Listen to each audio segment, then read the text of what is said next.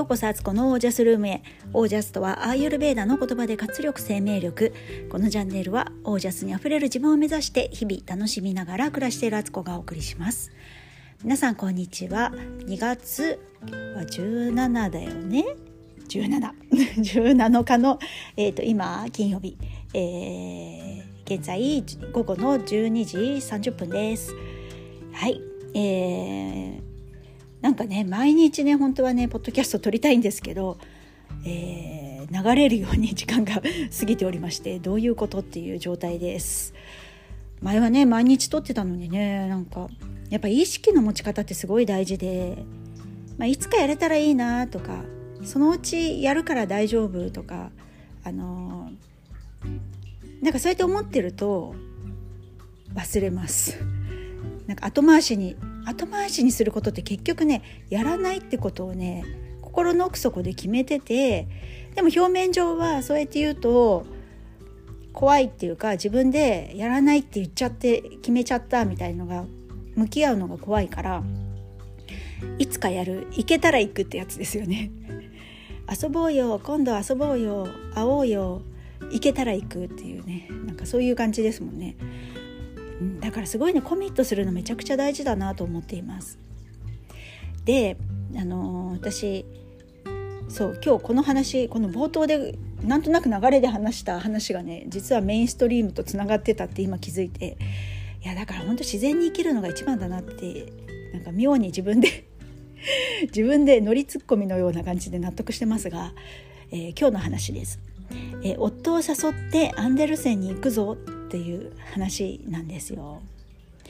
アンデルセンと聞いたらね皆さん何を思い出す思い出しますか？あのアンデルセンっていうねアンデルセン童話とかね、えー、アンデルセンのパン屋さん。あとは船橋市民であればアンデルセン公園みたいなね。ちょっと全国区になりましたけどアンデルセン公園もねなんか本当地元のローカルなねあの公園で子どもたちがこう遠足行ったりとかする場所なんですけど船船市船市一族の我々船橋市民っていうのは。だけどなんかね結構人気ある全国的に有名な場所になりましたね。地元の人って意外と行かないんですよ。もうこれあるあるだと思うんですけど私も行った行ってるのは最近行くのはもう子供がバトンをやっていてその発表会でねあそこのステージで年1回やるからその時に行くだけで もう普段はね遊びに行くって、まあ、子供も大きくなってきたからね行く場所じゃないしこう意外と結構ねあの遠いんですよねうちからねだから行ってないんですけど そのそのアンデルセンではないという話です。えー、4次元パーラーアンデルセンってご存知でしょうか？これがですね長崎の川棚町っていうところにあってね長崎あれは長崎市内なんですか？なんだろう。長崎空港からなんか車で30分ぐらいのとこなんですけど昔から私ここ行ってみたかったんですよ。噂を聞いててね。そこはもうなんてことないレトロな喫茶店なんですけれどもすごく不思議なことが起こるっていう場所で、まあ、そこのねあのマスターさんがねオーナーさんが、えー、毎日ショーを見せてくれてるんですよね。まあ、言ってみたら現世的な言い方すればマジックショーですよ。だけどスピリチュアルなこととかそういうのに興味ある人たちから見れば完全に超常現象とかもうありえないことがこう目の前でリアルに起きる場所なんですよ。でそこは最初なんか11時オープンで11時からみんな入って注文してねナポリタンとかオムライスとかハンバーグ定食とかなんかでそれをね、えー、マスターが作ってくれてみんなが食べ終わって1時ぐらいとかになるとあのカウンター席の周りにみんながこう集まってねえー、ショーを見るという場所ショーがなんと3時間から4時間ぐらい続くっていう場所なんですよ。で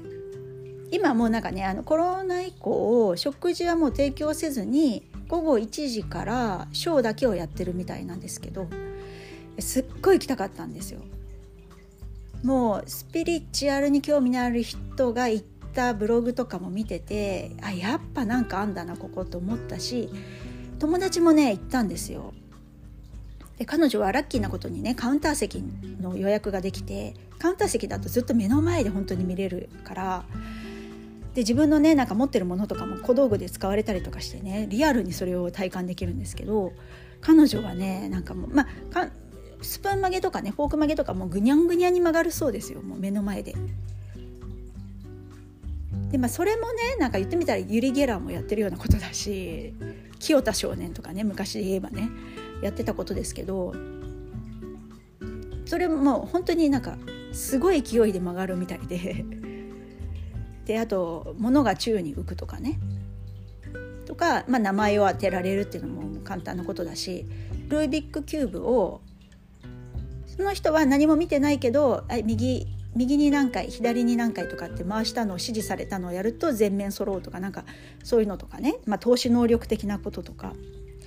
あとなんか数字言ってって言われてその言った数字があ今日ね朝ねちょっとピンときて書いといたんだってそのマスターが出してきた紙にねその数字が書かれてるとかあとはねその友達はねなんか500円玉貸してって言われて自分の持ってた500円玉渡したらそこの500円玉の真ん中に火のついたタバコをこう出したり入れたり出し入れたり出したりするって。その500円玉が通過500円玉を通過するんです。50円玉のような。っていうのを見たりとかね。だから種があるものもあるみたいだしないものもある。だからうまくなんか融合してるらしいんですよね。なんかこう信じてない人も信じられるように。で信じてる人もなんかあ全てがそうじゃないんだなって思うようななんかこう多分平均的なこうバランスのいい感じにねこう構成されてるみたいで。でそんな場所があるっていうのを聞いててすっごい行きたかったんですよ。これもそれこそ行けたら行くじゃないけどいつか行けたらいいなみたいな風に思ってたからずっとねウィッシュリストみたいなことには書いてたんですけどそれってやっぱりね書いただけじゃダメでねやっぱ本当に行くぞってこうコミットしないとね実現しないんです。だからそれを書いて早何年ずっと棚上げ状態になってたね川棚町のアンデルセンですけれどもあのちょっと今親父ギャグを入れてみましたけどどうでしょう？そのねそのマスターの人もめっちゃ親父ギャグ言うそうなんですよ。だからすごい面白いみたいで。こうシリアスでもないんですよね。そこがまたねうまいらしいんですけど。でなんで急にそこにね私がこうコミットし始めたかっていうと「えー、マーマーマガジン」っていう雑誌のね編集長の服部美玲さん。で美玲さんが去年アンデルセンに行かれてやっぱ相当な経験をしてきたみたいでいろいろラジオとかあのいろいろブログとかでもねそれを書かれてたり言ってていやすごい面白いんだろうなってなんかやっぱり行ってみたいっていう気持ちがね盛り上がってきて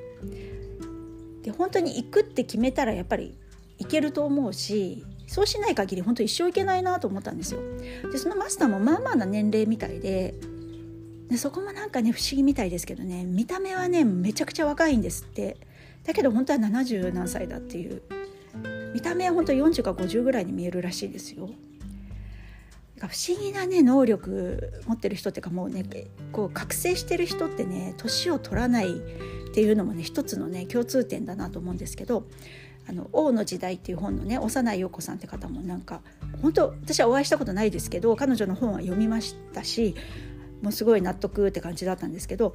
見た目がね本当少女のような感じでもあり老婆にも見えるしみたいななんかでもやっぱ少女に見えるしみたいなね。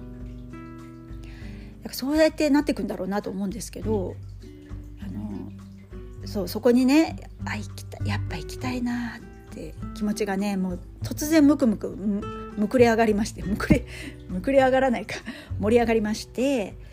で調べてみたんですよね。こっから行くとしたら長崎飛行機で行ってとかなだなと思ってだけどまあ1泊するとかになってまあそれなりの予算はかかるよなって。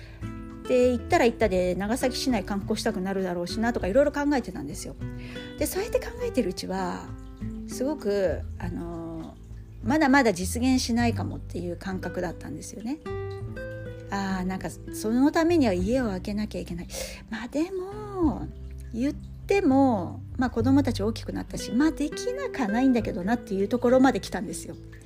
これが23年前だとねまだねやっぱりねお母さんがね1泊2日とか家開けるのなかなかね相当説得家族が納得しないと出れない感じまあそれも私の思い込みですけど、まあ、そういうとこは確かにあったし準備もしないといけないから前後でねなんかまあそれがまた自分にのしかかるのが大変だなと思ったりしてたんでね二の足踏んでたんですけどでもね行くって決めたらなんかあじゃあどうやってやるかなって具体的に考え始めたんですよ。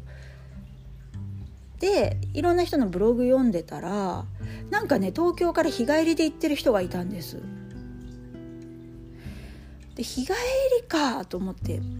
そうすれば別にまあちょっと遠出をして帰り遅くなった日っていうことになるだけだから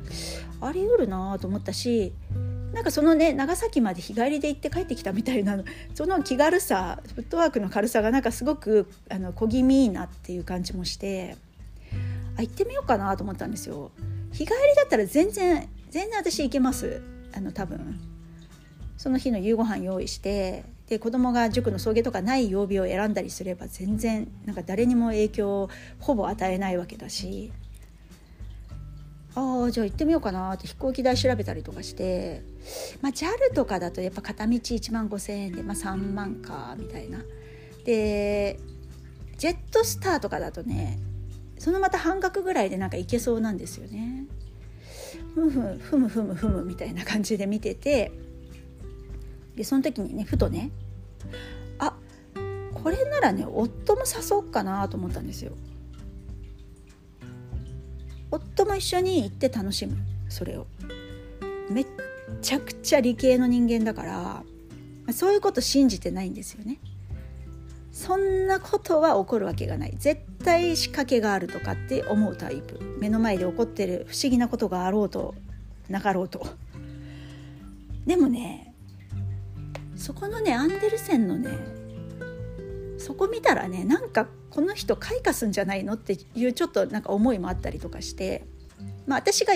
自分が見たいだけですけどなんかね夫も一緒に行ったらね一緒に楽しめてなんか私がねこう今日はねあのちょっと長崎に日帰りで行ってきますとかっていうので許してもくれるけどなんか一緒に行った方がねよりねなんかあのそのことがね彼の中でなんかとてもいいものになるような気がして誘ってみました。熱弁したんですよね夫の前でね。どんなこんなことがあるんだよとかこんな場所があってねとかそれで日帰りで行けるし一緒に行ってみようよっていうねで基本なんか楽しいことは夫は乗ってくるんですけど、まあ、まずねあの私が熱くなっちゃったもんだから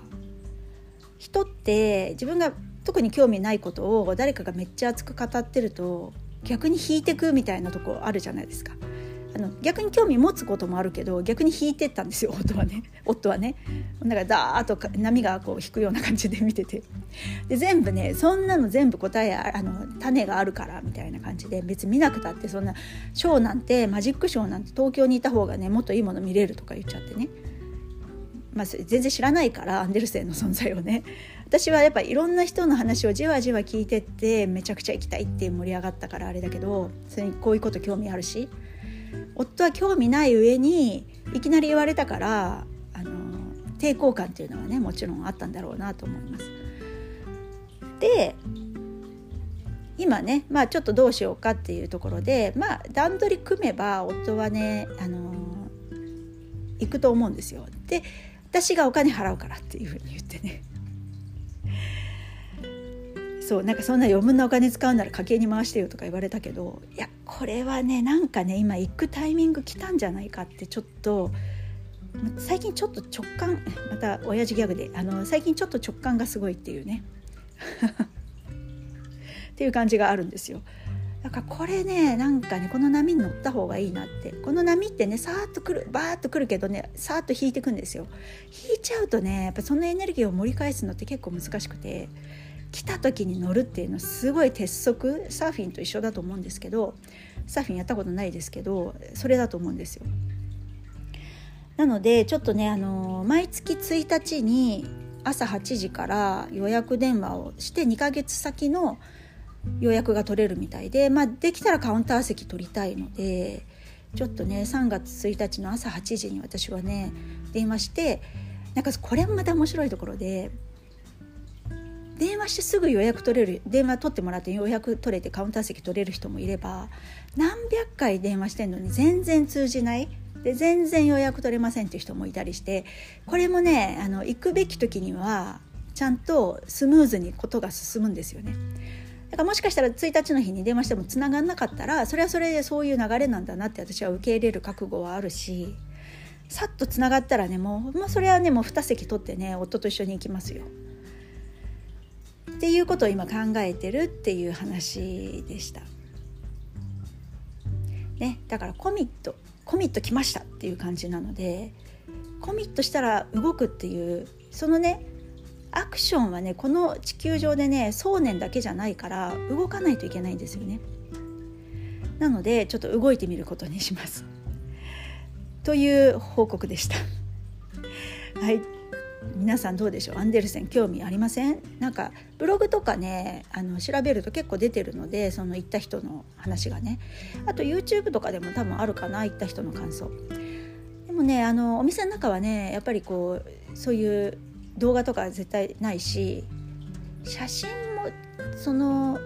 壁壁にこう貼られてるものとかねなんか置いてあるオブジェとかっていう写真はあるけど実際そのマジックしたものはそのぐにゃぐにゃに曲げられたフォークとかを写してる人はいっぱいいるんだけどそれ以外はやっぱねこう見せられないんでしょうね。あと面白いのがなんか本田宗一郎とかね有名なね本田本田技研の社長とかがプライベートジェットでも何回もそこ通ってたらしいですよその現象を見るためにあと誰だっけな有名な人がね何人かいてえこの人たちその世界あ見てたんだっていうね。なんかそういうのもある意味説得力になってるっていうかね。あの夫をそれを使そのね人たちの名前出してね あの説得してみたんですけどそしたらちょっとね動いてましたね心が。本田宗一郎みたいな感じで。そういうの弱いからやっぱり男の人ってデータとか権威性みたいなものにやっぱり弱いなって思ったんですけど。でそこにいた芸能人の人の写真とかもすごい飾ってあるらしいです。あれ藤岡弘さんとか？本田宗一郎さんあの呼び捨てにしといて 失礼でしたね。今まですいません。あの今さん付けします。そう藤岡弘さんとかあと誰だっけな？なんか何人か名前が出てて見ててあうーんってなんかやっぱ知ってる人は知ってんだなって。表には出さないけどちゃんと分かってんだなみたいな感じがしてねなんか妙に納得しました。そんな場所があるんですよ。だからちょっと行ってみようかなって。なんか今年は私ねすごくね旅行とか外に出ていくことが多くなる気がしててとりあえずはね奇数月はね旅行すると思います。えーと、だ今年の1月は、まあ、実家に帰省してて、まあ、一応旅行してた遠出してたでしょ？で2月はこの間ね、あのー、合宿千葉の房総にね合宿行ってで3月は USJ 行くんですよ大阪行ってでで多分ね5月にアンデルセンに行くんじゃないかなこの長崎にね3月1日の予約電話してつながればねで7月にまあ、実家帰るかなって感じですね。で9月に京都旅行がねあるんですよ今計画してて。であと11月にあの、先ほど言ってた「まあまあマガジン」のね多分フェスが去年11月にあって今年今年すごいねそのフェスに行きたいなと思ってて去年も行きたかったけどちょっと全然状況的に行ける状況じゃなくて。でフェスのね出展までしたいなっていうのがもうなんかイメージで湧いててあ多分こういう作品あの出展するなってもうあの完全にこうねあるので私の中に多分行くんですよね。だから11月岐阜の美濃にね行くと思うし、まあ、実家帰りがてらって感じですけどだから今年はねちょこちょこそれ以外にもなんかもしかしたらねこう出ていくことが多そうな気がしてますよ私。それはそれでなんかいろいろ楽しみでなんかこうねやっぱ直感に従って実際行動に移すっていうことのなんかこう流れをねめちゃくちゃビシバシと感じているので、えー、やってみようかなと思ってます。はい、えー、よかったらねアンデルセンのことちょっと調べてみてください。あのピンとくる人はピンとくると思います。はいということで今日はこの辺で。皆さんの暮らしは自ら光り輝いてオージャスにあふれたものです。オージャス。ピンときたら動いてみよう。